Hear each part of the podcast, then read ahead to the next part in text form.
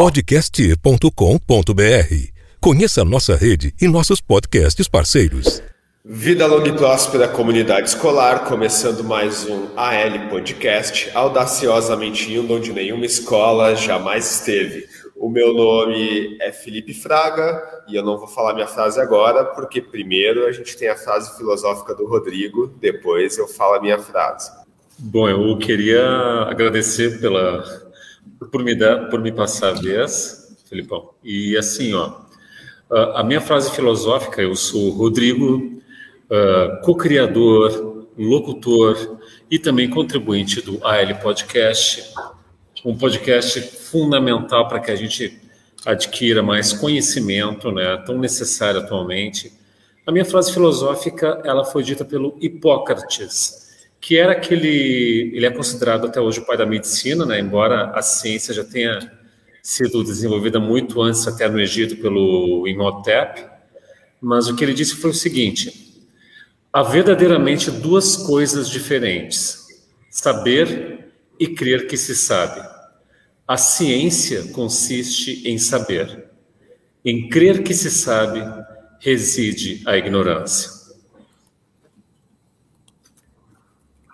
Olha aí, ficou melhor do que a encomenda, né? Então, como eu disse, o meu nome é Felipe Fraga, a minha frase não é tão boa quanto a do Rodrigo, mas a minha é: viva o SUS, deixa de ser ignorante e vai tomar vacina. Aí não pode ser sommelier de vacina, não fica escolhendo. Não é para escolher, certo. Vai lá, Ronaldo. Show de bola. Cara, olhando a frase do Rodrigo, quando ele falou a frase, eu pensei assim, esse filósofo aí, centenas de anos atrás, né? Cara, na real, eu acho que o que ele queria ter dito é o seguinte: tu acha bonito ser feio, rapaz? Tomar vacina. E vacina boa é aquela que está disponível no posto, né, Felipe? Está lá disponível no posto, vai lá e toma. Então essa é a minha frase: tu acha bonito ser feio? Para quem não sacou ainda, né, mas acredito que a maioria já tem entendido, né, porque está passando em tela aí, inclusive. Então hoje nós vamos falar sobre as vacinas do COVID-19, né? Em 2020, lá durante a pandemia, a gente já fez o primeiro AL Podcast Ciência e Escola, e hoje então a gente está fazendo o 02. O primeiro foi sobre o COVID-19 mesmo, e agora a gente vai fazer então sobre as vacinas do COVID-19, que a gente tem feito ainda lá em 2020, né? Mas como o AL Podcast a gente estuda um monte, né? A gente esperou o Ronaldo aí fazer pesquisa, escrever livro, publicar livro, né, para a gente estar com tudo cientificamente comprovado aí, que é para a gente poder fazer os episódios, né? É isso aí. Então, eu tenho que lembrar que nós temos, então, apoiadores, antes de a gente continuar para o episódio, né? Nós temos aí, então, a Capacitar, que representa a Unip, aqui no Rio Grande do Sul, e a Unip é uma instituição, então, que incentiva projetos de escolas públicas. Então, quem está precisando fazer graduação, pós-graduação, faça com a Unip. Nós também temos parceiros que são um canal no YouTube, que também é uma página no Facebook, que é o canal do Professor Viegas. Isso no YouTube, e na página do Facebook é o Café com o Professor Viegas, onde eu faço lives todo sábado às 17 horas. Inclusive, no próximo sábado, que hoje a gente está falando no dia 10 de setembro, no próximo sábado, que é o dia 11 de setembro, a gente vai falar sobre funcionários de escola e por que eles são tão importantes quanto os professores. Inclusive, a entrevistada vai ser uma funcionária aqui da Escola André Leão Poente, que é a Antônia. Então, já fica o convite aí para os meninos amanhã às 17 horas. E para todo mundo que nos assistir esse episódio da AL Podcast, que vai ser publicado, então, depois do dia 11 de setembro, retorna lá, procura no canal do Professor Viegas, que já vai estar o episódio lá editadinho, que é o Porque Funcionárias São Tão Importantes Quanto Professores de Escola, né? Então, para a gente ir para a pauta aí, eu queria só comentar uma frase que depois a gente vai inserir, porque o Rodrigo, além da frase que ele disse hoje, começando o episódio, a gente sempre utiliza uma frase filosófica lá no início do episódio, e hoje eu selecionei uma que eu achei que era bastante importante, da gente iniciar falando um pouquinho sobre vacina aí. Todo mundo que lê um pouco sobre vacina, desde que começou a se falar sobre a vacinação do Covid-19, e lê um pouco sobre o assunto, deve ter visto que a vacina, um dos marcos importantes da vacina, o que é considerada a primeira vacina, depois o Ronaldo me corrige aí se for o caso, porque ele é mais especialista do que eu no assunto. Eu não sou especialista, sou só um entusiasta que lê um pouquinho sobre isso, né? Então, eu tinha selecionado aí a frase do Edward Jenner, acho que é assim que se pronuncia o nome, né? Que é essa frase que está em tela, depois o Rodrigo vai fazer a leitura dela na edição final, vai ficar lá a leitura, o Rodrigo vai fazer bem bonito lá com uma entonação aí dessa frase, mas foi selecionado do Edward Jenner aí, então, porque ele foi o criador da vacina para varíola, que é um marco da vacinação, né? Caso alguém não saiba exatamente o que aconteceu aí, é que o Edward Jenner estava estudando a varíola, né? Na época em que a varíola começou a matar pessoas em massa, assim, mais ou menos como começou o Covid agora, e ele fazendo um estudo, ele notou que então lá as ordenhadoras, né? Então as mulheres que faziam ordenha das vacas, elas não estavam ficando doentes da varíola, e ao mesmo tempo ele notou que a varíola ela contaminava as vacas, tinham pústulas, inclusive, lá nas mamas das vacas, né? E então ele fez essa associação de que aquela varíola da vaca também contaminava as ordenhadoras, porém elas não morriam da varíola, né? E ele fez essa inoculação começando em uma criança, por isso que na imagem em tela aí vai mostrar uma criança ali com a mãe, e ele fez esse teste, então colocando ele raspava a varíola e fazia um corte lá, então, começando por criança, depois por outras pessoas e inoculava, né? E assim começou a vacinação, né? Mas aí o Ronaldo me corrige se eu contei certo, se tem algum detalhe que faltou aí antes da gente ir para a pauta. É mais ou menos isso, Ronaldo, tu quer acrescentar alguma coisa? Não, é isso aí. Realmente, como muitas situações na ciência, né? Onde as coisas são descobertas, né? Por observação, ele começou a observar, como o Felipe comentou, né, essa situação ali, e a partir daí pôde, então, ampliar, né, e desenvolver essa metodologia que é consagrada até hoje, né, no mundo inteiro a gente sabe que é consagrada. Mas é isso aí, Felipe, tu matou a pau, é bem essa a pegada mesmo.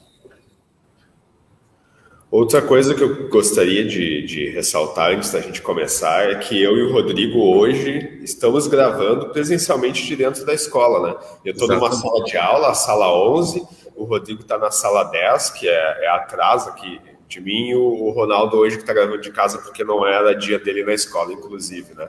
Mas só para fazer uma propaganda aí de que nós somos escola pública, mas nós temos uma internet de qualidade, fazendo a videochamada de dentro da escola aí, e é a mesma internet, inclusive, e usando Chromebooks, né, que foram aí emprestados pelo governo do estado dos professores, né? Então, se tem uma coisa boa na pandemia é isso, né, que a gente passou a ter uma internet de qualidade na escola, ter um equipamento de qualidade também para gravar, então a gente tem que saudar quando ocorrem avanços na escola pública, né? Mas então vamos lá para a pauta para falar sobre vacina, né? E a gente vai começar na primeira questão falando sobre como funcionam as vacinas, né? Como eu disse, o Ronaldo aqui é mais da área de ciência da natureza, exatas, entende mais do que nós de vacina, então ele vai ser sempre o primeiro a comentar e eu e o Rodrigo vamos complementar aí o que ele disser. Então, a hora que tu quiser, Ronaldo, se tu quiser falar um pouquinho sobre como funcionam as vacinas, fica contigo. Tá certo. Na verdade, assim, então, o objetivo de uma vacina, né, não só da Covid, mas no geral, é despertar o nosso sistema imunológico. Nosso sistema imunológico é parte fundamental do nosso corpo, né, que atua na defesa do nosso organismo. Em geral, o nosso organismo sempre vive no que a gente chama de um equilíbrio bioquímico, né? E quando acontece algum desequilíbrio, ele trabalha no sentido de corrigir esse desequilíbrio. Uma doença, seja ela qual for, quando atinge um ser humano, esse organismo naturalmente começa a buscar isso. Na vacina, o que é vacina? Como é que funcionam as vacinas, então, de modo geral? Sendo bem objetivo. Estímulo ao sistema imunológico. Então, a vacina ela vai estimular o sistema imunológico desse indivíduo a criar anticorpos para aquela doença. No caso da COVID-19 aí, e até quando o Felipe agora comentava, né, que a gente gravou um episódio de Ciência na Escola ano passado, e depois a gente não gravou mais, por N motivos, porque a gente está sempre correndo, estudando e tudo mais, mas eu até fiquei pensando quando ele falou agora, porque se a gente tivesse gravado um episódio sobre vacinas em determinada época do ano passado, a gente não teria a quantidade de dados e de informação que a gente tem agora para falar sobre isso. Então, o que a gente repara, assim, né, pessoal, é que a gente está falando de uma doença extremamente nova. Se a gente parar para pensar que, o HIV existe desde 81, praticamente, e até aqui a gente descobriu tanta coisa e ainda tanta coisa não descobriu, tu imagina o Covid, quanta coisa a gente ainda vai descobrir em relação ao Covid, em relação a essas vacinas, em relação a variantes e tudo mais. Então, assim, eu estou trazendo esse comentário aqui também, porque tem uma galera que às vezes assim, mas a ciência diz hoje uma coisa e amanhã é outra. Velho, que a ciência ela não é um processo estático, né? Ela vai, dentro da evolução, né, vai mostrando para a gente conforme as coisas vão se desenhando, vão acontecendo. Então hoje a gente tem essa condição de ter no Brasil, né, alguns tipos de vacina que a gente vai comentar aqui, não quero queimar a pergunta da pauta, mas depois a gente vai ter um outro momento para comentar isso, mas basicamente é isso. Vacina funciona fazendo o sistema imunológico, né, criar através dos anticorpos, células T, diversos mecanismos de defesa, criar então essa defesa contra o nosso organismo. A galera pensa assim, mas então o cara vai colocar em mim a doença. Mas ele vai colocar em ti a doença numa quantidade tão pequena que tu não vai ficar doente. Tu só vai dar um start no teu sistema imunológico. Vou me defender disso. É isso que o teu sistema imunológico entende. Para que quando a doença efetivamente chegue, tu já esteja pronto para realmente, o sistema imunológico esteja pronto para realmente atacar ela. Então, assim, nós temos aí vacina com adenovírus, vacina com o vírus da Covid inoculado, temos vacina de RNA, a gente vai falar delas hoje, mas, em suma, o importante é que a gente faça a vacina.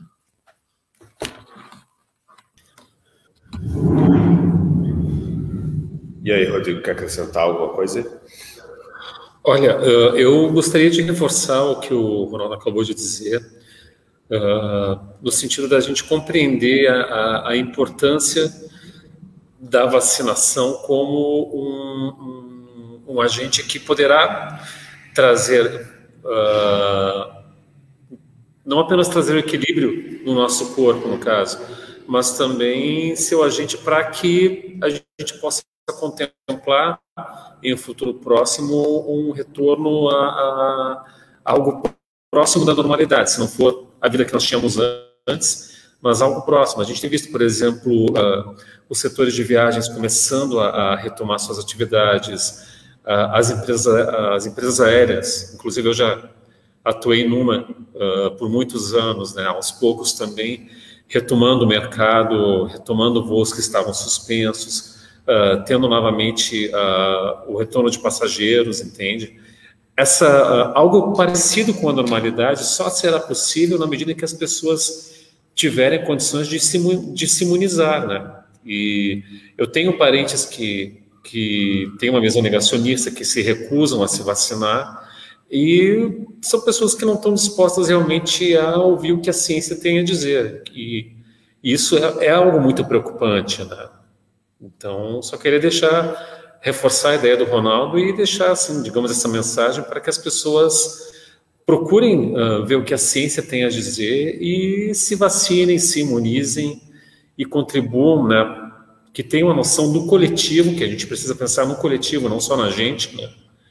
Para que a gente possa ter uma perspectiva de voltar a uma situação normal, pelo menos próxima de algo normal, muito em breve. E eu como estou aqui para botar o Ronaldo assim na sinuca de bico, né? Eu vou fazer perguntas que não estão na pauta, né? Claro. Não, é só um comentário assim para o Ronaldo me confirmar. Pelo que eu entendi até hoje, porque as pessoas vão se perguntar assim, mas se eu tomar a vacina, então eu não vou ficar doente, né? Depois a gente até vai falar um pouquinho mais sobre isso lá na última questão, né?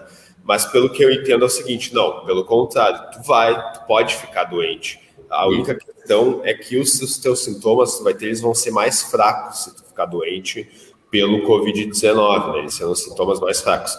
E outra, o sistema imunológico, ele funciona quando o Covid ataca, né? Só que às vezes ele tem uma reação tão forte ao Covid que a própria inflamação que ele gera é que acaba fazendo com que a pessoa fique com uma insuficiência respiratória, né? Então, por isso que é importante a vacina, para o próprio sistema imunológico ele se acostumar de que ele não precisa ter uma reação tão forte assim à doença quando ela vier, porque às vezes ele ataca tanto, ele funciona tão bem, né, em pessoas jovens, inclusive, e por isso que a doença estava matando também pessoas jovens, né, porque o sistema imunológico ele atua tão forte que a inflamação que ele gera é tão grande que às vezes é inclusive isso, né, que mata. Por isso que muitas vezes eu via assim, não vou tomar vacina porque eu tenho doença autoimune, né?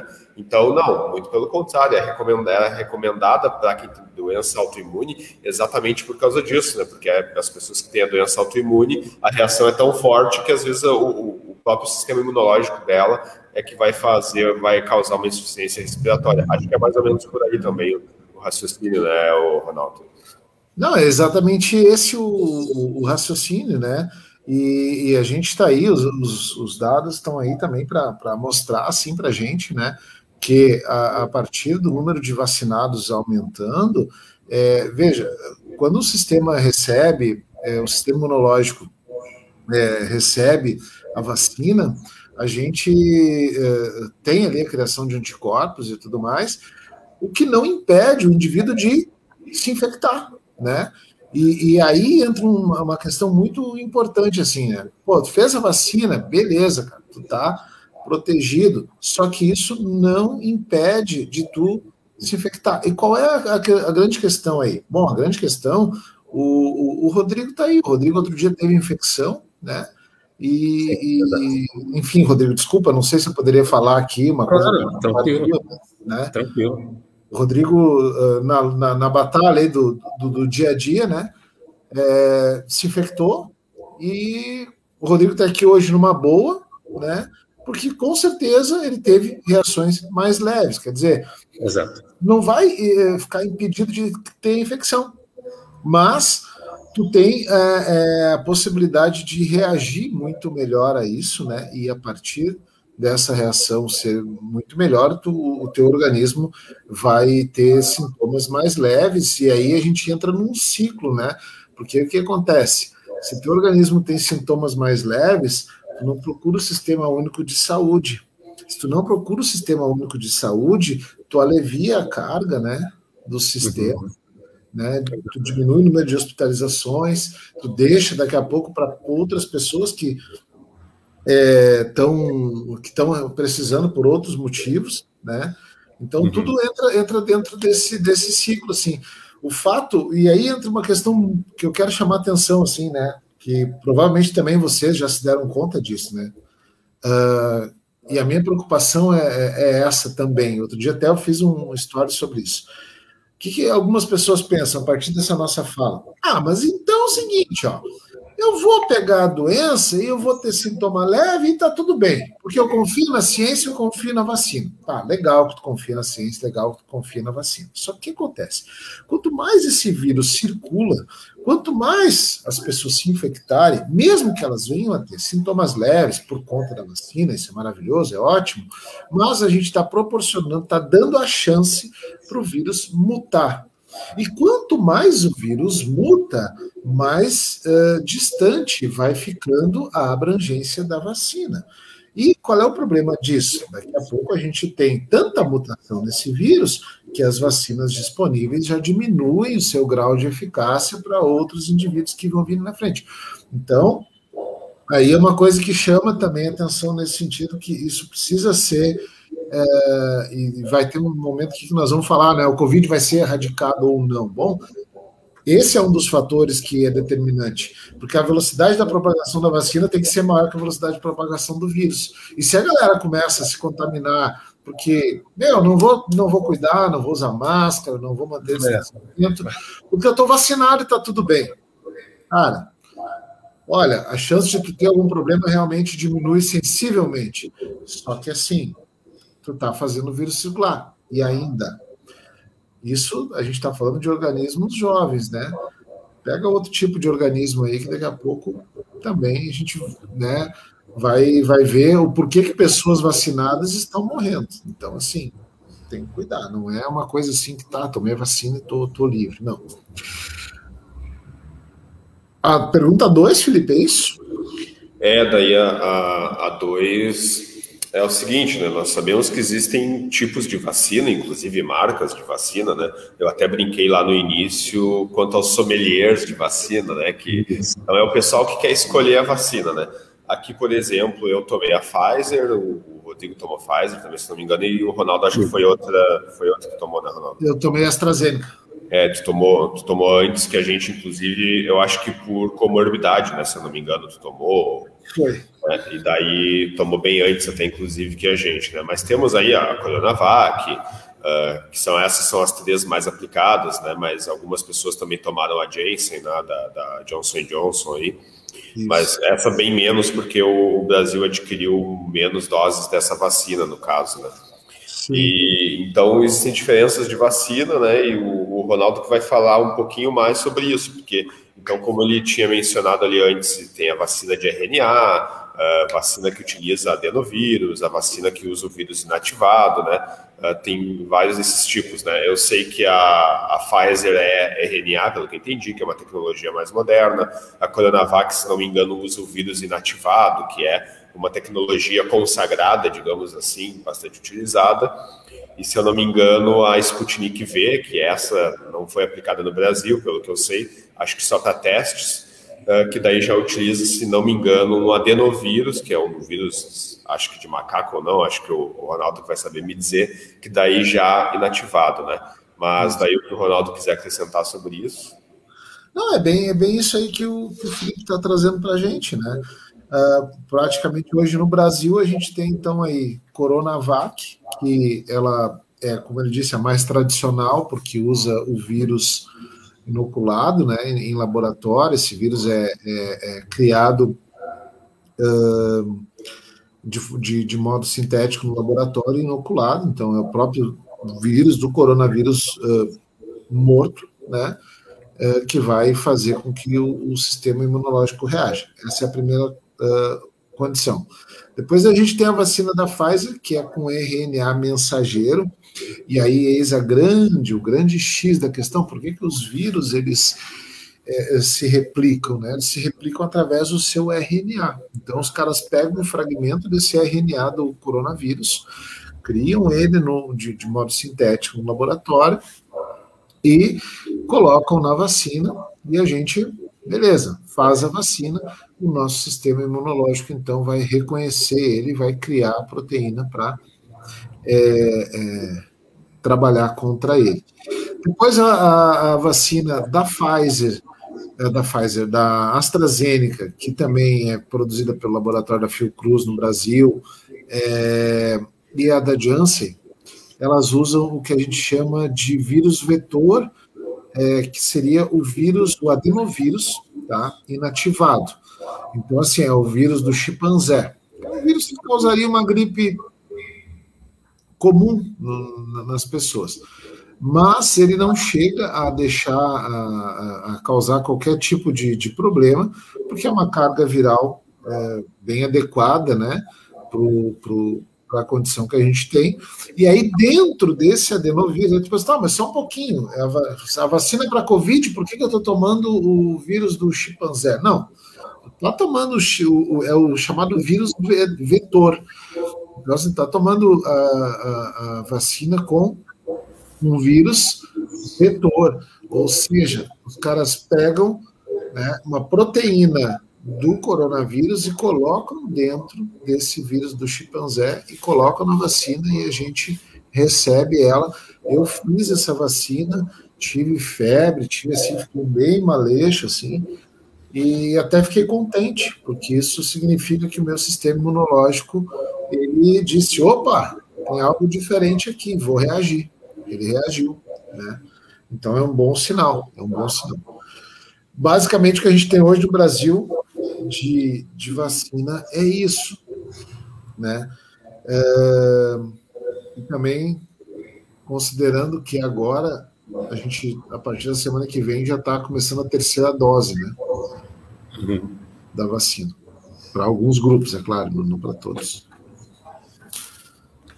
Aí, acho que é também legal a gente comentar para o nosso aluno que a partir da semana que vem, a partir do dia 15, claro que ainda a gente vai ter que aguardar a regulamentação do governo e tudo mais, mas a partir do dia 15 começado a ser disponibilizado vacinas para pessoas de 12 a 17 anos.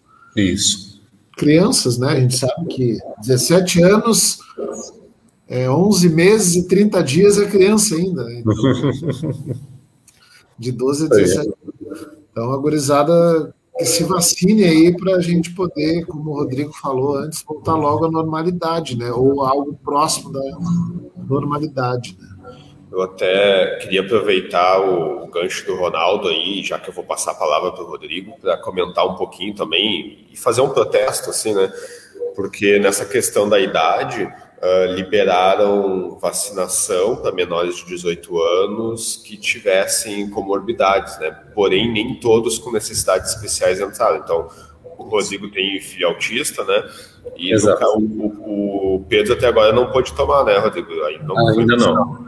E a gente sabe que em função do autismo do Pedro e da salivação, né, como o Rodrigo está sempre destacando, é difícil o Pedro manter máscara o tempo todo, né?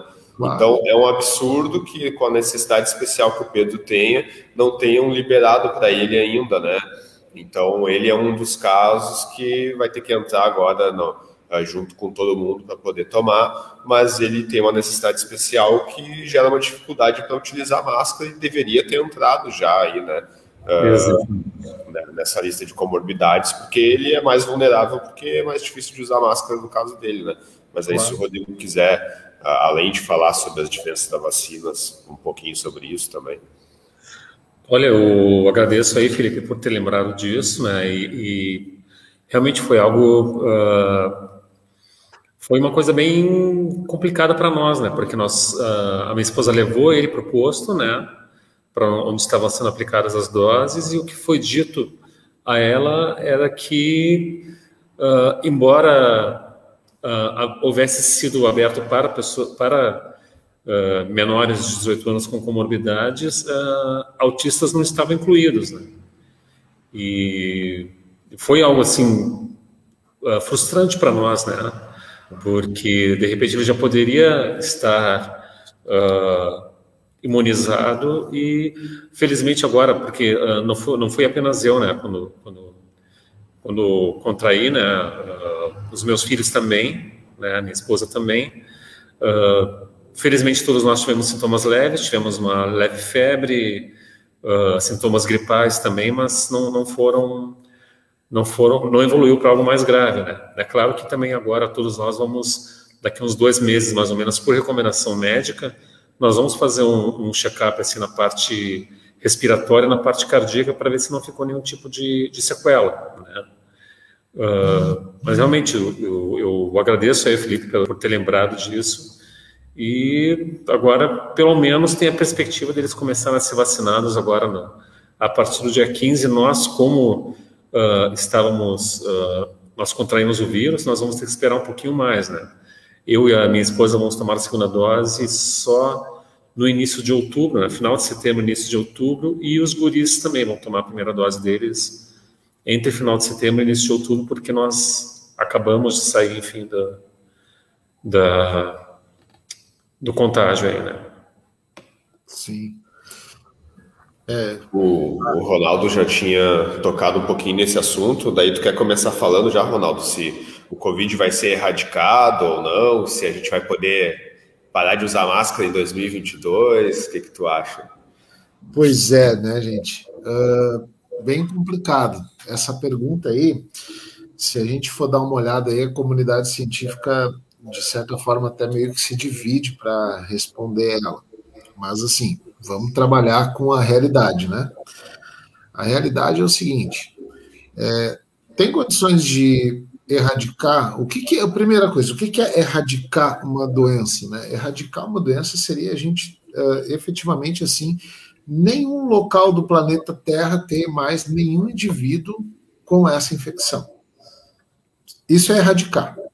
Pronto. Foi erradicado, em nenhum local do planeta. Sumiu o vírus do SARS-CoV-2. Em nenhum local do planeta Terra ele existe. Bom, para que isso aconteça, a gente precisa de muita coisa. O que a gente precisa? Bom, a gente precisa, em primeiro lugar, vacinação em massa. E aí entra uma preocupação, né, gente? Os países mais pobres, a gente sabe aqui, né, nós três soubemos como isso é tratado de um modo bem, vamos dizer assim, tipo, tô nem aí, né? Por outros países com maior poder econômico. Então, assim, mas, Ronaldo, por que tem um problema para mim que estou aqui em Porto Alegre, aqui em Canoas, saber que lá no Sudão, sei lá, cara, tem uma comunidade com surto de coronavírus? Porque esse vírus continua circulando. E o vírus que circula, uma hora ele chega aqui de novo. E quanto mais ele vai circulando, mais variantes vão aparecendo. E menor a cobertura vacinal vai ficando.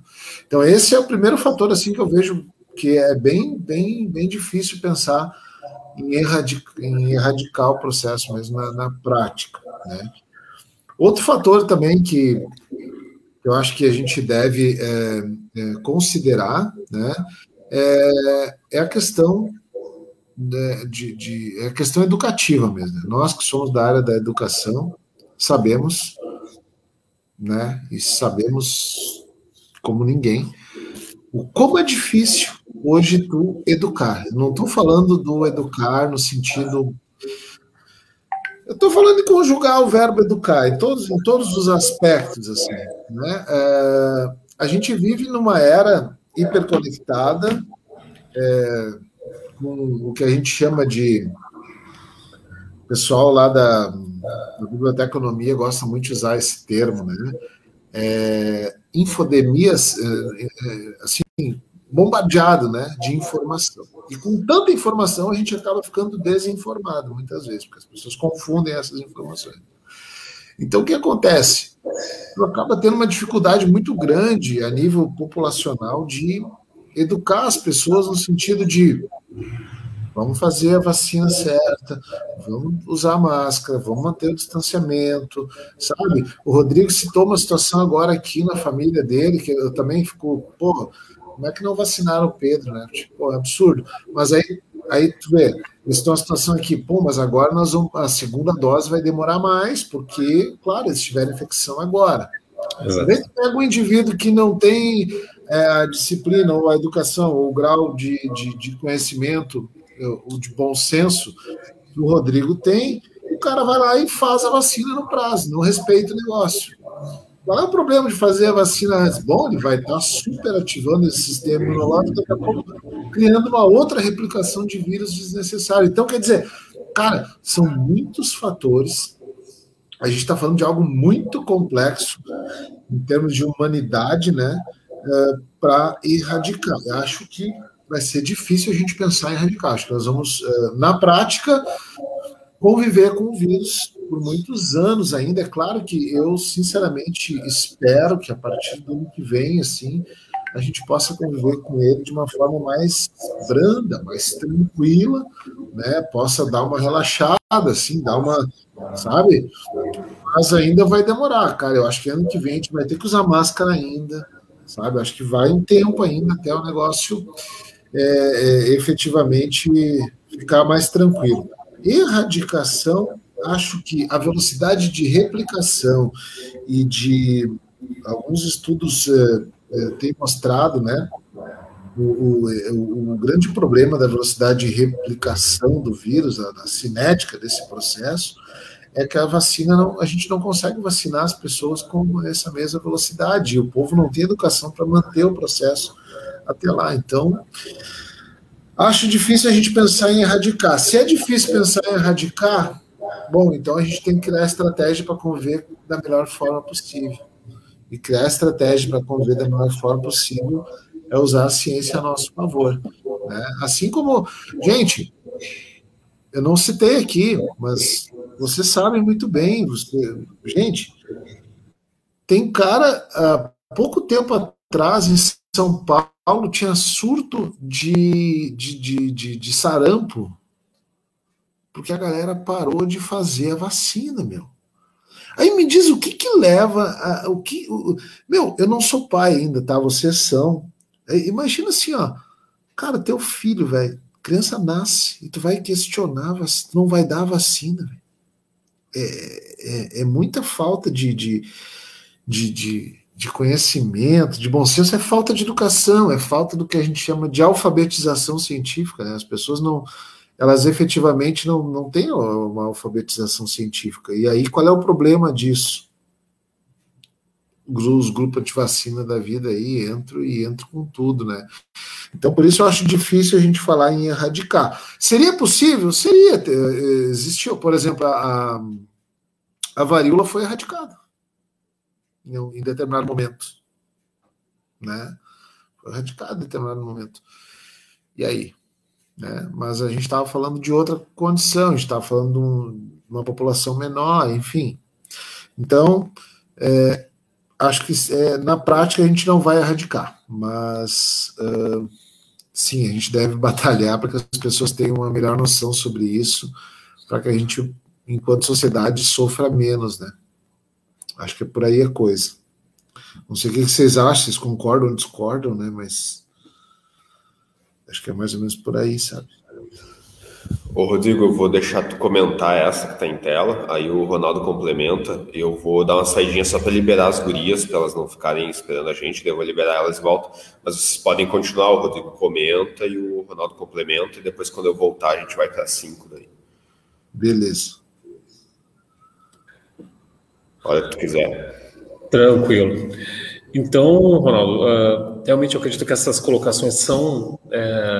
É fundamental que a gente pense sobre isso, né? Sobre essa questão do comportamento coletivo. Eu lembro que no ano passado, quando nós fizemos o outro podcast sobre o assunto, né? Nós fizemos uma retrospectiva histórica, né? Porque, claro, essa não é a primeira pandemia que nós vivemos. Nós tivemos... na Idade Média, a peste bubônica, que dizimou a população europeia naquela época. Nós tivemos a gripe espanhola em 1919, quando as tropas que haviam lutado na Primeira Guerra Mundial voltaram para os seus países de origem com soldados infectados, né? E provocou também uma mortandade significativa naquela época, né? Sim. Então, a gente vê que são coisas que são padrões que não necessariamente se repetem, mas é algo mais ou menos semelhante, né? Que acontece. Então, de alguma forma, a gente tem que se adaptar a isso, enquanto não é possível erradicar, né? Sim, sim. Procurar, na medida do possível, manter as medidas que a gente já sabe bem, né? A higienização, o uso do álcool em gel, o distanciamento, na medida do possível, distanciamento, né? mesmo que tenha essa questão também de retomar as atividades presenciais e tal, né? Sim. A polêmica de que é um pouco prematuro, não é o momento, embora a gente veja que, pelo menos aqui na nossa região, esteja havendo estava havendo uma redução no número de internações. Eu não sei se agora passou a aumentar com o surgimento dessas novas variantes, né? Como é que... Não estou, assim, muito inteirado, né? Sim. Até semana passada a gente ainda... até sexta-feira passada, a gente ainda aqui na região metropolitana de Porto Alegre, né, onde a gente está, a gente ainda tinha um declínio nas internações em UTI, mesmo com essas novas variantes. Os dados dessa semana eu não peguei, saíram hoje, mas eu não consegui pegar a tempo pro nosso programa, porque, sabe, né, a gente está correndo e eu não consegui pegar. Faz parte, né? Mas... até durante o programa aqui, a gente pode acessar aqui e ir pegando, porque eu achei interessante, assim, achei positivo, né, o fato desse decréscimo, assim, né, só que é aquilo, né, ocorre o decréscimo e aí a galera já acha que está liberado. E aí entra um problema, assim, né, para a gente pensar. Sobre essa questão aí, né, da gente... fiz a vacina, posso ainda transmitir o vírus, né? Sim, a gente, embora tenha uma diminuição dessa possibilidade, né, porque a carga viral vai ser teoricamente menor, mas sim, ainda se a pessoa, mesmo vacinada, a pessoa pode estar vacinada, ela não ter sintoma, que nem o Rodrigo teve sintomas leves, daqui a pouco ele poderia não ter sintoma nenhum, né? Mas sim, ele, claro que se ele tiver sintoma nenhum, a carga viral dele vai ser muito baixa, então a chance dele contaminar o outro diminui, mas existe, efetivamente existe, chegar, dar um abraço, dar um beijo, enfim... conviver muito próximo, né? E aí, por que eu estou falando isso? Porque as pessoas daqui a pouco, é o churrasco na casa do fulano, mas era aniversário do Beltrano, né? E aí as pessoas chegam, se abraçam, então, olha, eu vou dizer uma coisa assim, um dos fatores mais importantes para a gente evitar essa transmissão é a máscara. Olha, a máscara chega a ser mais importante até que o álcool em gel. Eu vou explicar por quê. Porque durante segunda metade de 2020 até agora, estudou muito a questão da contaminação do vírus por superfície. Eu não sei se tu viu, mas a gente chegou à conclusão de que a contaminação do vírus por superfície é bem menor do que a gente imaginava. Olha só.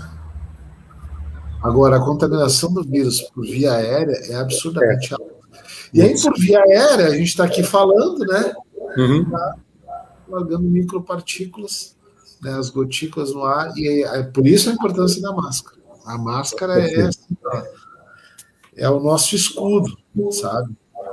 Então, mesmo o cara fez a vacina, pode transmitir o vírus? Pode. Usa a máscara, exato. Exatamente.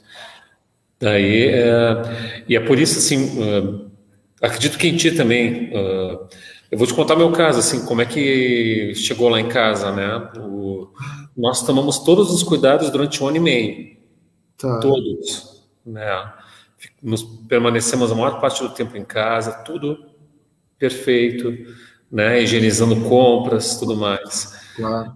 Aí lá pelas tantas, não vi meu filho caçula não via o amigo por um tempo, aí pediu para dormir na casa dele. E, quer dizer, ele vai fazer 16 anos, né? Ele estava um pouco de mau humor, assim, que tinha que se desentendido, decidiu que ia dormir lá, beleza. E ele disse que usou a máscara o tempo todo na casa desse amigo, né? E só tirava para as refeições. Voltou infectado. E aí, como o nosso apartamento é pequeno, 2 toques, todos Sim, dentro do apartamento, a família de vocês não ia usar máscara, né? Exato. Em casa, tu não usa, né? Exatamente. Então, ele voltou infectado. Voltou infectado, em 2 toques nós todos estávamos. Né? E aí fizemos a quarentena, tudo direitinho. Felizmente, só sintomas leves, o que não foi, por exemplo, no mesmo caso, nós tivemos parentes de colegas nossos aqui da escola que infelizmente faleceram em decorrência do vírus. Nós tivemos ex-alunos, inclusive uma ex-aluna nossa que estava na linha de frente, né, que era enfermeira, estava trabalhando e contraiu e não resistiu, né? Então é algo muito, muito sério, né? Bem sério, que a gente precisa continuar tomando esses cuidados, né? E quando eu vejo, por exemplo, aquela cena de aglomeração, ou aqui em Porto Alegre, por exemplo, na Orla do Guaíba, ou na Cidade Baixa, a galera assim, se juntando e tudo mais, assim, dá gatilho. Até no condomínio que eu moro, eu vejo as pessoas circulando sem a máscara e me dá gatilho também, entende? Eu digo assim, mas que barbaridade, você vê os adesivos ali na portaria, tudo assim, use máscara, cobrir o nariz e a boca, o pessoal não usa, cara. Não usa. Como é que pode, né?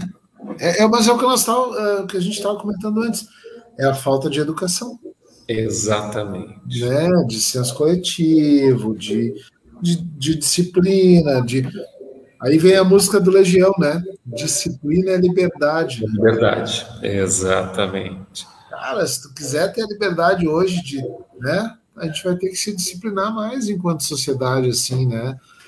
E é impressionante, eu fico vendo assim, a galera escreveu, não leu, tá aglomerada e a máscara tá no queixo, o nariz tá descoberto, quer dizer...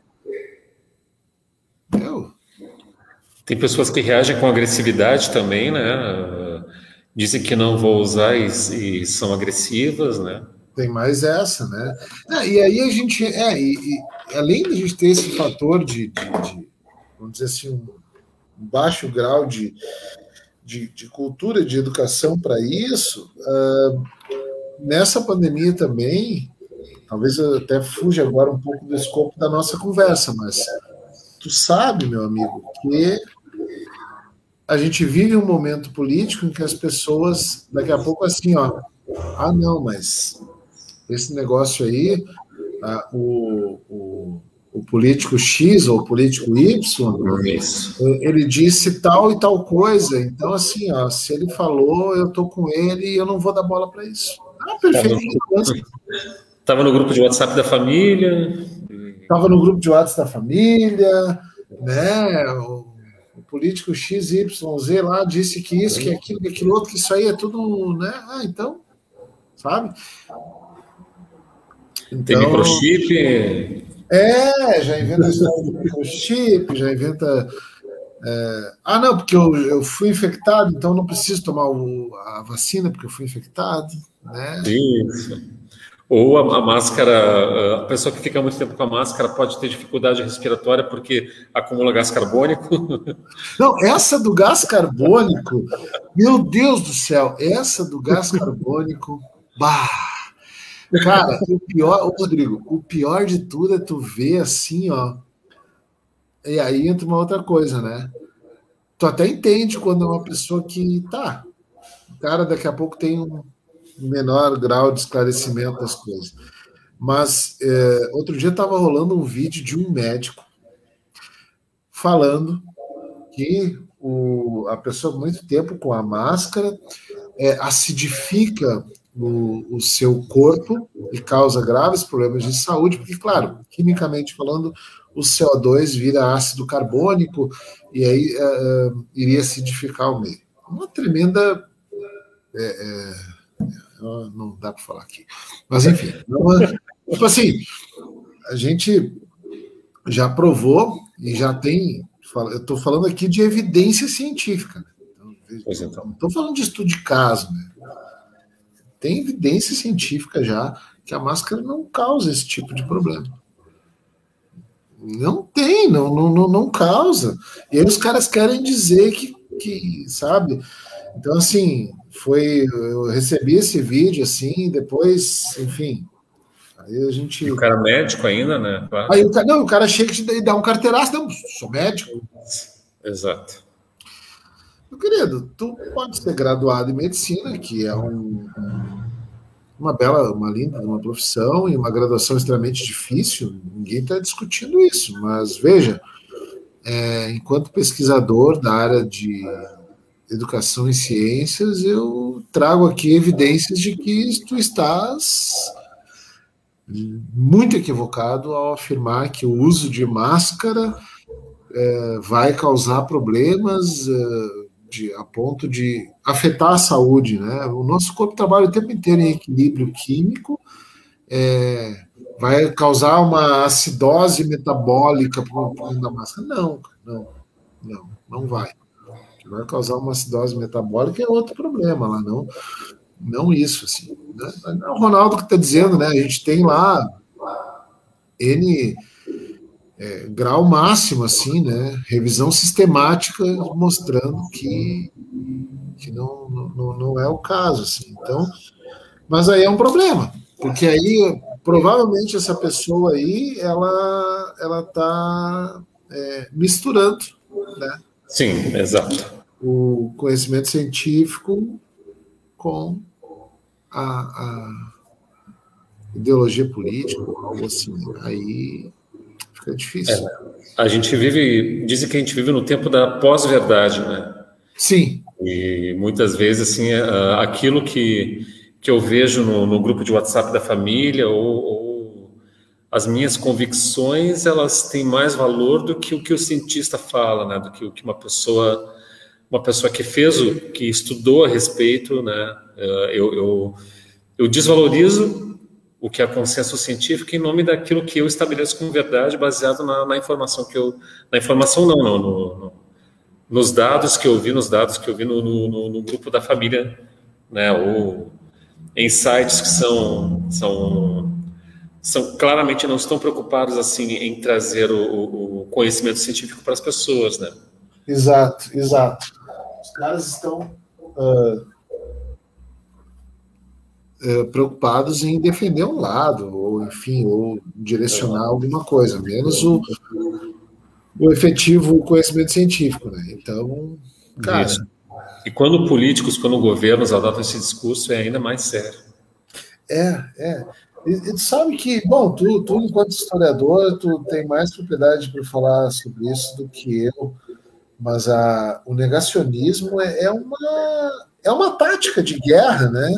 De alguns governos, já a história mostrou isso para a gente, né? E a gente enfrenta, enquanto humanidade, o negacionismo desde a era das cavernas, né? Exato. Muito tempo atrás, assim. Só que hoje em dia a coisa tá mais complicada, né? Porque a galera tem a falsa ideia de que está bem informado. Não, eu tenho acesso à informação. Né? Hoje, até hoje de manhã, na sala de aula, eu estava fazendo um jogo pedagógico lá, e daí nesse jogo pedagógico, uma das perguntas era assim, qual elemento químico é mais utilizado na produção energética, na produção de energia elétrica? Aí tinha as alternativas lá, dentre elas, urânio e carbono. Bom, entre urânio e carbono é o carbono. Mas aí o aluno falou assim, não, é o urânio. Eu falei, não, é o carbono. Eu expliquei para ele por quê, né? A gente está falando de combustível fóssil, tal, expliquei. Aí ele veio com o Google aqui. Assim, mas está aqui, ó. Eu disse, não, mas olha bem aqui. Ó. Quer dizer, o Google dá a informação correta, né? De que um tomate é um fruto. O conhecimento é não colocar o tomate na salada de frutas. Na salada de frutas. Coisas diferentes. E a galera simplesmente, né? E aí, Filipão? Já trocaram de assunto ou estou na mesma pergunta ainda? A gente tá ampliando aqui. A gente acabou ampliando, né? Porque isso. A gente respondeu a pergunta e a gente entrou para outra. Beleza. Vamos para a próxima aí, então, né? Falar sobre... porque os países mais pobres também precisam vacinar as populações, né? e de que modo isso afeta o Brasil, né? Eu não vou comentar exatamente a pergunta, vou deixar para o Ronaldo e o Rodrigo fazer um complemento, mas o que eu gostaria de falar é como no momento crítico, assim, né, de crise como esse, de pandemia, o ser humano se revela assim, né, em todas as suas facetas, né, tanto de solidariedade, de pessoas se ajudando, quanto o contrário disso, né, porque a gente já tem pessoas... países pensando em dar a terceira dose, enquanto nós temos países que as pessoas não tomaram nem a primeira ainda, né? E também no Brasil tem gente entrando na justiça pelo direito de tomar a terceira dose, né? Sendo que já tomaram as duas, assim, né? Então, o egoísmo humano não tem limites, né? Morrendo... chegou a morrer mais de 3 mil pessoas no país por dia, agora tá muito... menos do que isso, né? Então, na semana passada, pelo menos a média móvel tinha baixado de 600, 500 pessoas pela primeira vez. Até não acompanhei a dessa semana como é que tá a média móvel, né? Mas o meu comentário é nesse sentido, né? De como o ser humano pode ser tão egoísta até num momento como esse, né? É impressionante, né, Felipe? Literalmente a gente vive uma guerra biológica, né? E enquanto espécie, né, humana, a gente tem que ver, né, situações que nem tu está trazendo aí, de pessoas que entram na justiça para pegar, o cara entra na justiça para pegar a terceira dose, mas o Pedro não foi vacinado ainda. Exato. Não tomou nenhuma. Não tem sentido, né? E tem quantos Pedros aí, entende? Quantos, né? Então, assim, eu posso dizer que foi um cara de sorte, assim, porque ano passado, né, eu descobri que eu tenho esteatose hepática, eu descobri que eu estava com diabetes, e aleatoriamente descobri, e aí pude fazer a vacina primeiro, mas... Cara, é absurdo isso. Mas, enfim, tá, vamos responder a pergunta aí. Por que os países mais pobres, então, precisam vacinar suas populações, né? Porque, gente, como a gente falou lá na pergunta da erradicação, né? Se a gente pensa em querer, efetivamente, erradicar o vírus, cessar o negócio, tem que estar todo mundo... vacinado, e a gente não pode mais ter caso. Por exemplo, a varíola em 1980 foi considerada pela OMS erradicada do planeta, porque não tinha mais nenhum caso. Tá, beleza. No Covid, já é muito mais complicado, porque é um vírus que é muito transmissível, muta muito rápido. Então, se os países mais pobres não estiverem vacinados, o vírus continua circulando lá, continua mutando, criando-se novas variantes, e ao momento que uma nova variante é criada, mais hoje, mais amanhã, ela acaba chegando sim aqui para a gente. Só para até pegar um gancho disso, hoje nós temos na Amazônia, tá? Nós temos 2 vírus potencialmente pandêmicos na Amazônia, que estão lá quietinhos, né, e são potencialmente pandêmicos. E alguém pode pensar, tá, mas então é só não mexer com eles. É só não mexer com eles. Só que eles não estão, a gente não está numa bolha, né? Então, o que acontece? Aí os caras, sei lá, você está numa situação... O Exército Brasileiro, né, já que a gente vive num momento assim, em que as Forças Armadas eventualmente são bastante exaltadas, o Exército Brasileiro está numa expedição, fazendo alguma coisa lá, e daqui a pouco alguém do Exército Brasileiro se contamina. O Exército Brasileiro é uma empresa que as pessoas viajam muito. O cara se contaminou lá com esse vírus. Daqui a pouco ele morava em Manaus, ele morava em, sei lá, ele estava lá na Amazônia e morava em São Paulo. Leva esse vírus para lá e até chegar na casa dele foi transmitido, enfim. A gente não está numa bolha. Então, assim, a gente precisa pensar no ponto de vista global, né, que precisamos de esforços aí para vacinar todo mundo, porque, sim, é um problema se a gente não tiver a vacinação em geral aí. Acho que é mais ou menos isso. Pode ir, Rodrigo, vai lá. Posso fazer uma complementação, já que a gente está falando sobre isso? Saiu uma notícia ontem da COVAX, né? Eles deixaram bem claro que, até reiterando isso que o Ronaldo está dizendo que é importante, né? A Covid não vai acabar se a terceira dose vier antes da vacinação dos países pobres. E eles enfatizaram justamente esse ponto de vista, que é fundamental para que a pandemia seja pelo menos freada, né? É fundamental que se garanta que todas as nações de forma igualitária recebam a vacina, né? Já que eles estão tentando... O objetivo que eles estão traçando nesse sentido é tentar garantir com que pelo menos 20% de toda a população de cada país receba a imunização, né? E justamente concentrando as pessoas que têm o risco maior de contrair a doença, né? Ou que têm comorbidades, né? Contrair o vírus, desculpe, né? Então, isso meio que dá uma reforçada nisso que tu estás dizendo, né, Ronaldo? Que...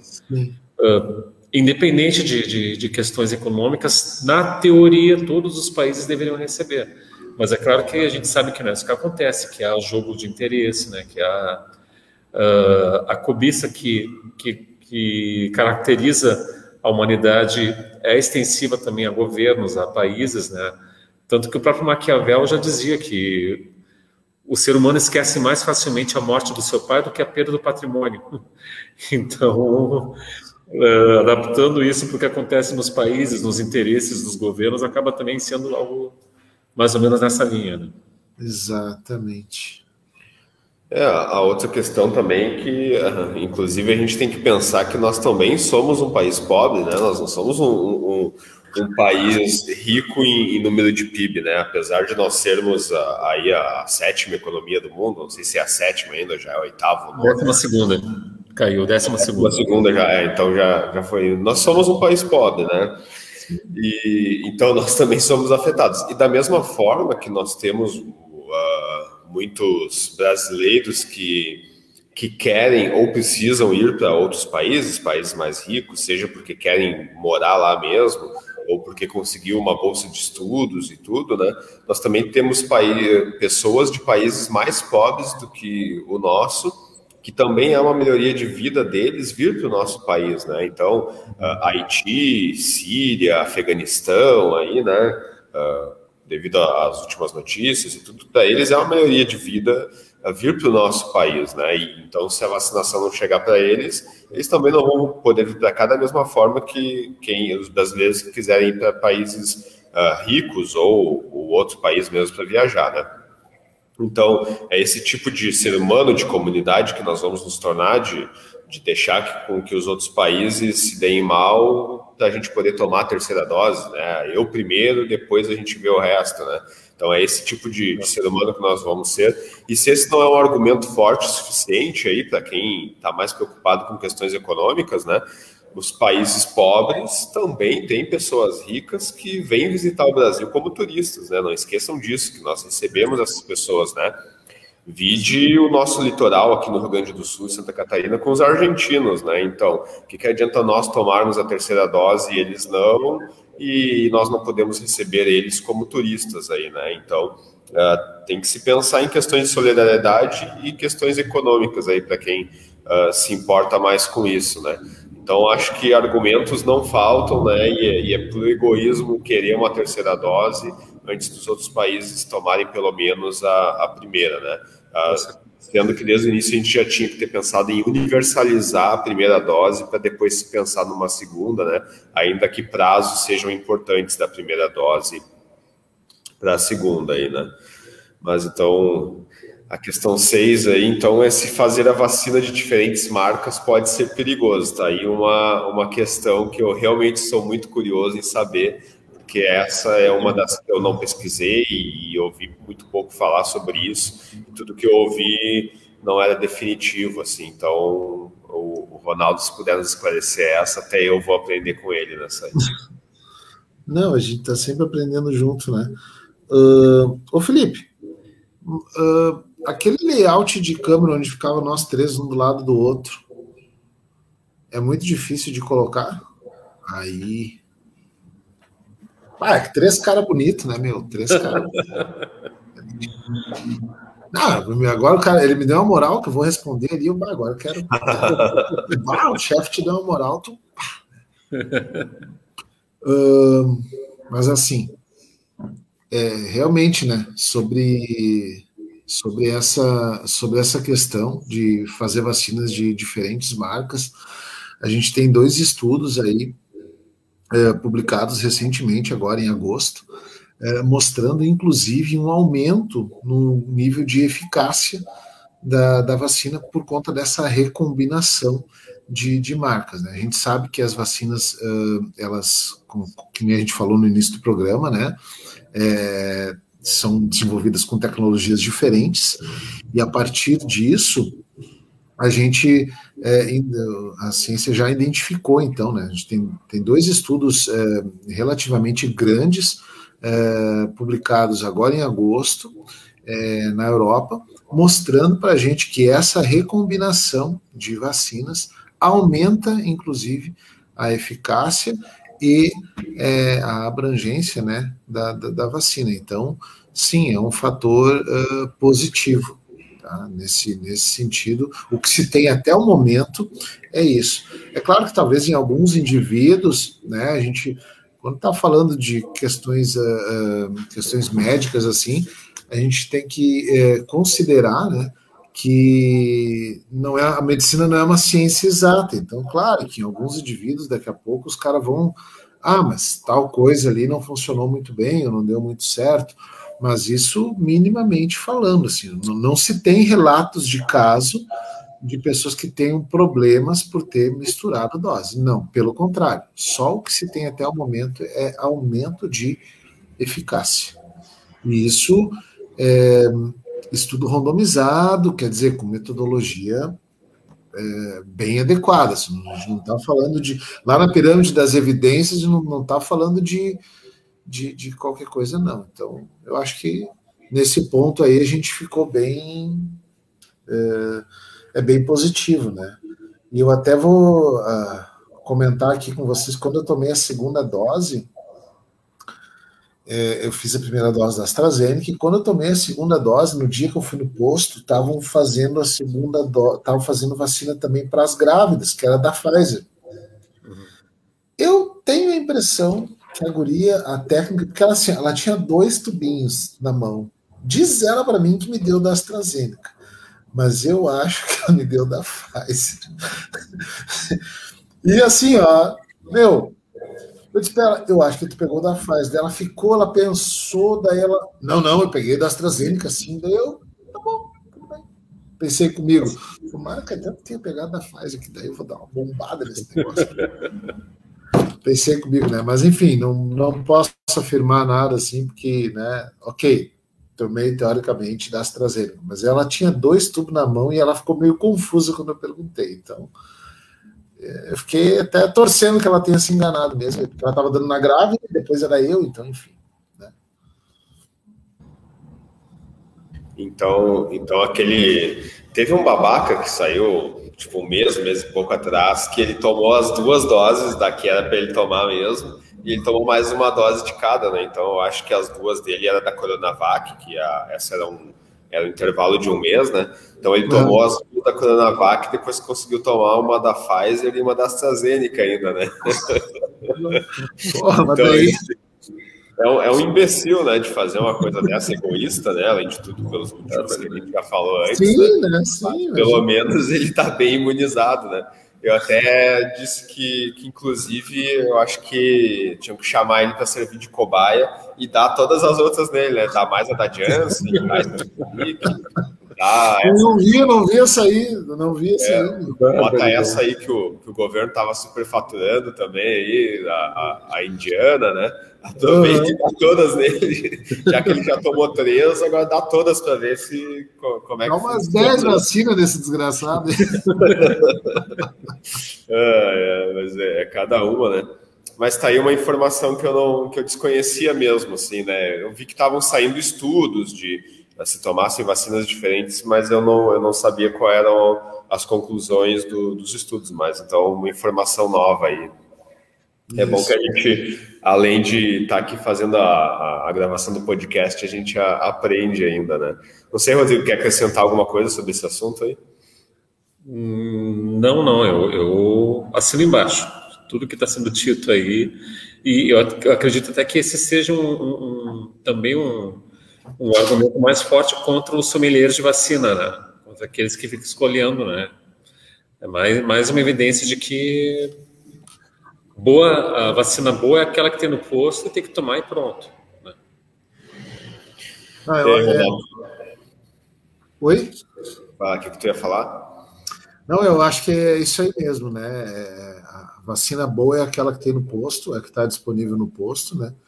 E, cara, essa recombinação aí, a ciência, agora em agosto, né, 2 publicações de alto fator de impacto, né? Com metodologias, metodologias adequadas mesmo, mostrando isso pra gente. E então a questão 7 aí, é isso? Deixa eu só aproveitar isso que tu falou de 2 publicações, né, e conceituadas, estudos bem feitos, né? A gente está devendo aí o AL Podcast sobre método científico, que a gente tem que fazer esse para ontem, porque eu acho que é muito importante, né? Mas são 2 publicações revisadas por pares, né, Ronaldo? Acho que a gente tem que reforçar isso aí, né? Porque um estudo científico não basta ser publicado, né? Quando ele é publicado, primeiro, ele tem que ser publicado numa revista conceituada. E o que significa uma revista? Não uma revista exatamente, pode ser um veículo, pode ser publicado num ambiente de doutorado, de universidade, né? Mas geralmente vai ir para uma revista, né? E uma revista conceituada passa por uma revisão de pares. Então, eles só vão publicar o estudo que conseguiu ser replicado. Então, o cara fez o estudo aqui, ele vai fazer uma primeira publicação, e essa publicação pode ser numa banca de mestrado, de doutorado, e esse estudo vai ser replicado em outras universidades, outros laboratórios, e aí sim ele vai ser publicado numa revista conceituada depois dele ser revisado por pares, né? Então é assim que ciência funciona, não basta publicar na página do Facebook ou no Instagram. Pois é. Ou mesmo, né, a gente sabe que existem aí veículos pseudocientíficos que se fazem de revista científica, mas na verdade eles cobram valor para que se publique lá como se fosse científico, mas muitas vezes são estudos que não são nem revisados por pares, né? Então procurem lá no canal Meteoro Brasil, que eu já até citei aqui no outro episódio, lá quando Pikachu foi publicado em uma revista científica, uma revista que na verdade não é científica, e o cara foi lá e aplicou para a revista um estudo sobre Pokémons, e esse estudo passou, por exemplo, né? Então tem que ter muito cuidado nessa questão de publicação, não basta publicar, tem que ser uma publicação em uma revista conceituada, um veículo conceituado, que só aceita publicar algo que foi revisado por pares, né? Assim que funciona no meio acadêmico respeitado, né? E confiável. Exatamente, né? É bem interessante isso, e é o que o pessoal chama de qualis, né?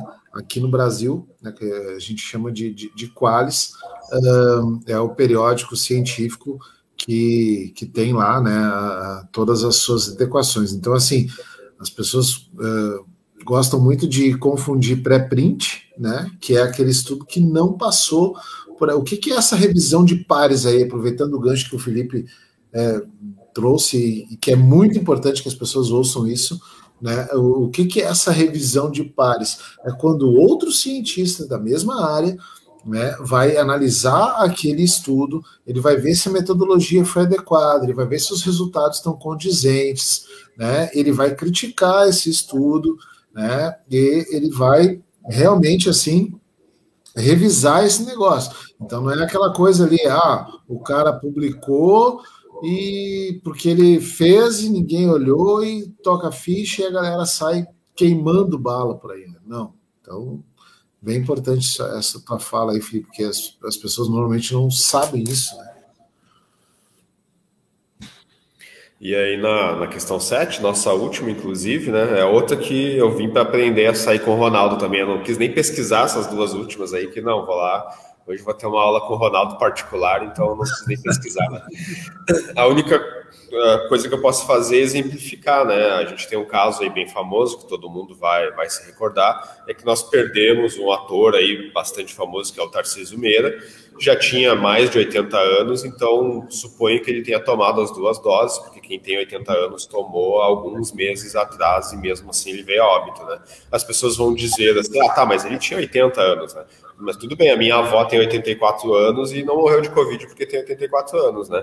Então, entra nesses casos aí de por que pessoas que tomaram até a segunda dose também podem vir a óbito. Então, aí o Ronaldo que vai explicar pra gente. Então, né, realmente, assim, o índice de pessoas que tomaram a segunda dose e vieram a óbito é extremamente baixo, né? Em geral, são pessoas que acabaram vindo a óbito por uma série de comorbidades, não só a COVID, né?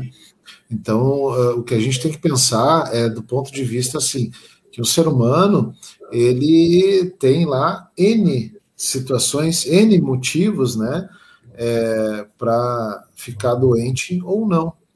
Então, assim, não é porque o cara fez a vacina que ele agora virou um super-homem e ele está imune a qualquer coisa. Não, ele vai ter as suas outras doenças lá, as chamadas doenças de base, né, que muitas vezes, sim, vão ser determinantes aí para um desfecho não satisfatório. Então, em geral, pessoas que foram vacinadas e vieram a óbito são pessoas com muitas comorbidades, né?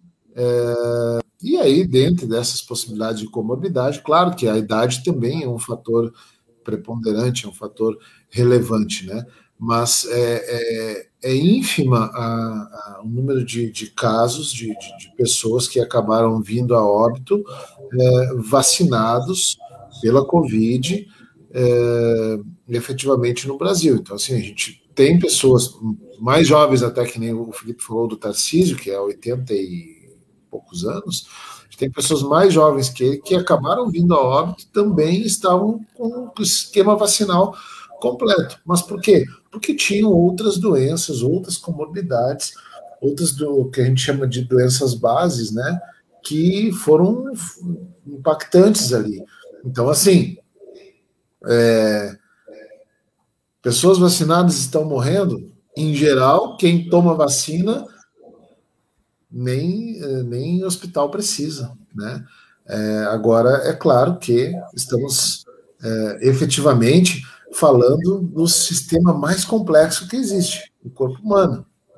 E aí, quando a gente está falando desse sistema, a gente acaba entrando em outras possibilidades, né? Em geral, que bom que seja assim, né?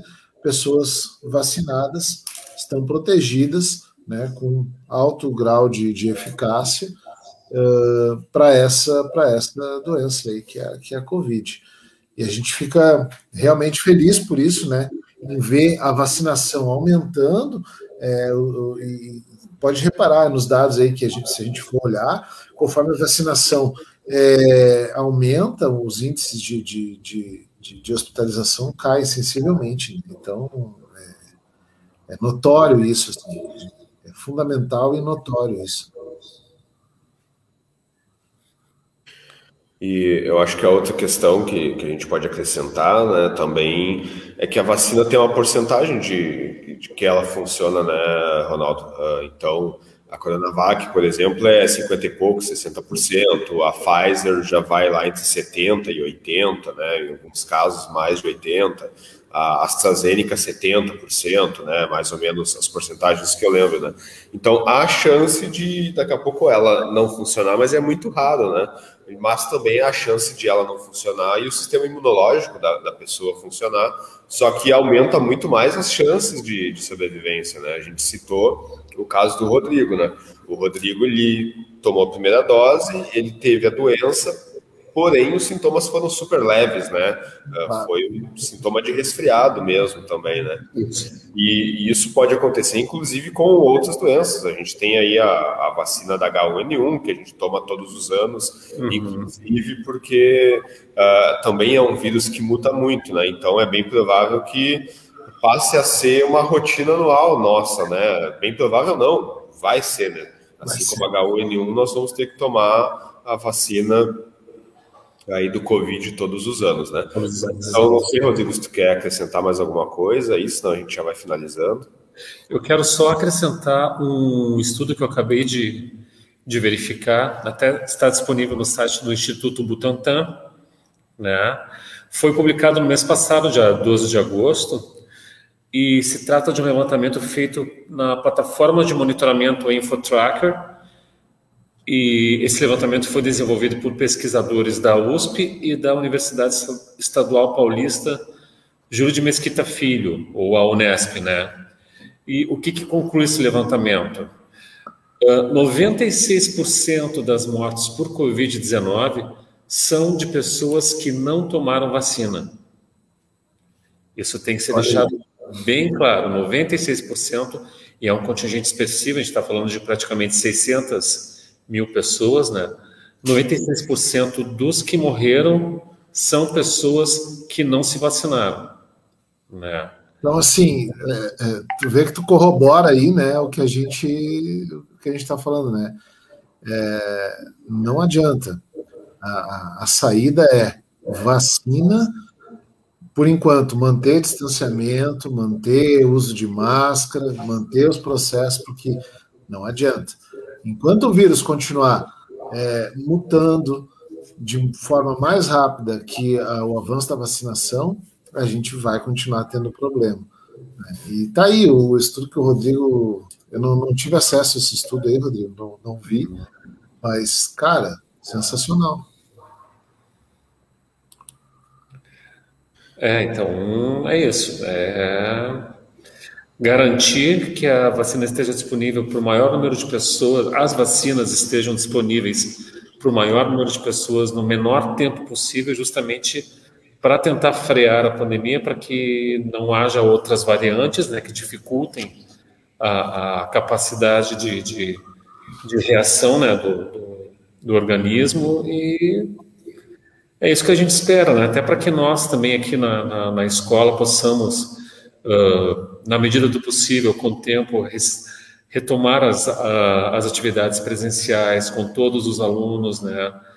Mesmo que ainda seja necessário manter ainda um grau de distanciamento ou, né, continuarmos usando máscaras, mas para que justamente a vida volte para algo próximo, né? Não que seja garantido, mas algo próximo da normalidade, é necessário que no menor tempo possível o maior número de pessoas esteja imunizado, esteja vacinado.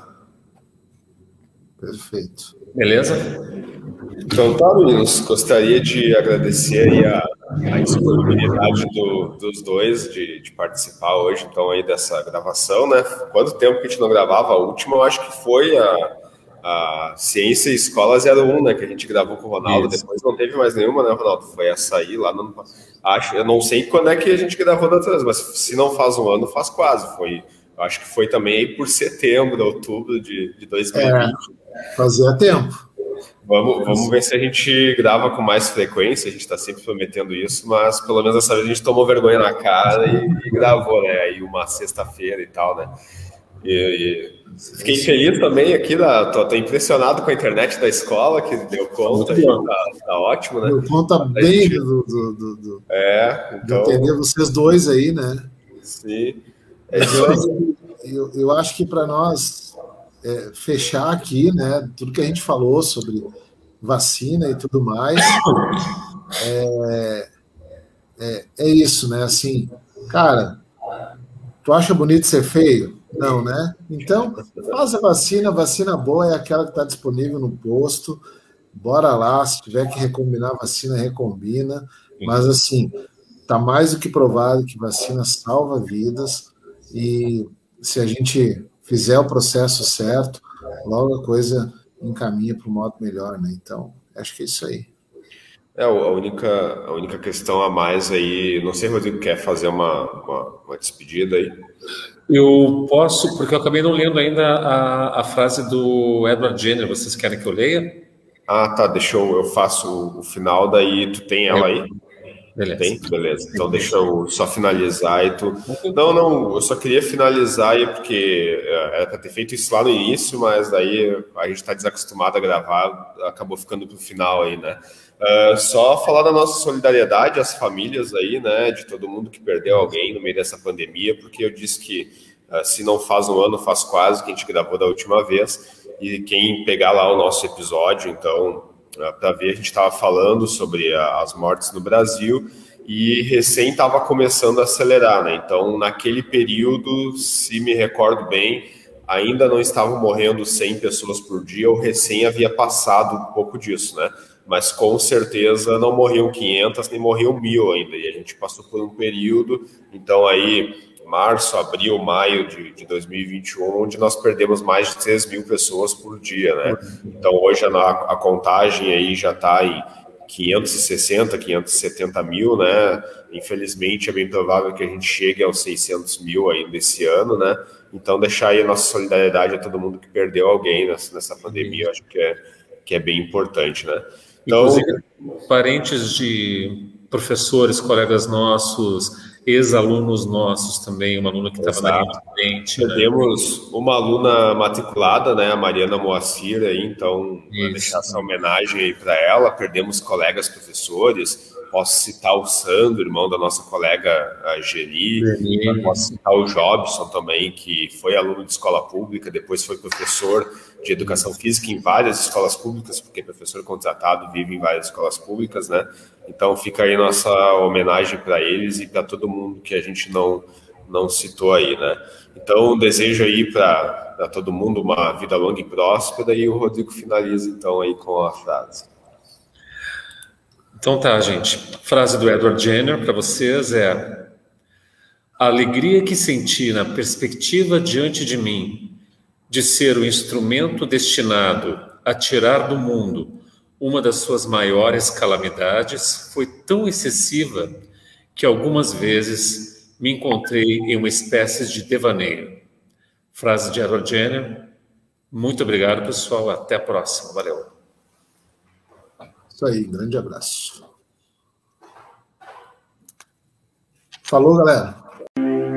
Universidade Paulista Unip. Qualidade e empregabilidade realmente comprovadas.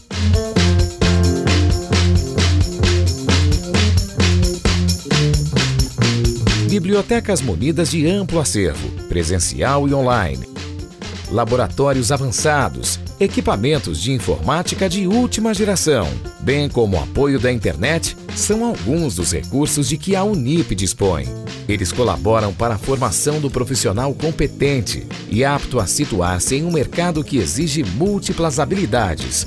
O estudante tem à disposição um amplo ambiente para estudos e pesquisas. Além disso, com a aplicação prática dos conhecimentos científicos adquiridos em sala de aula, ele desenvolve habilidades, competências, bem como responsabilidade e ética profissional.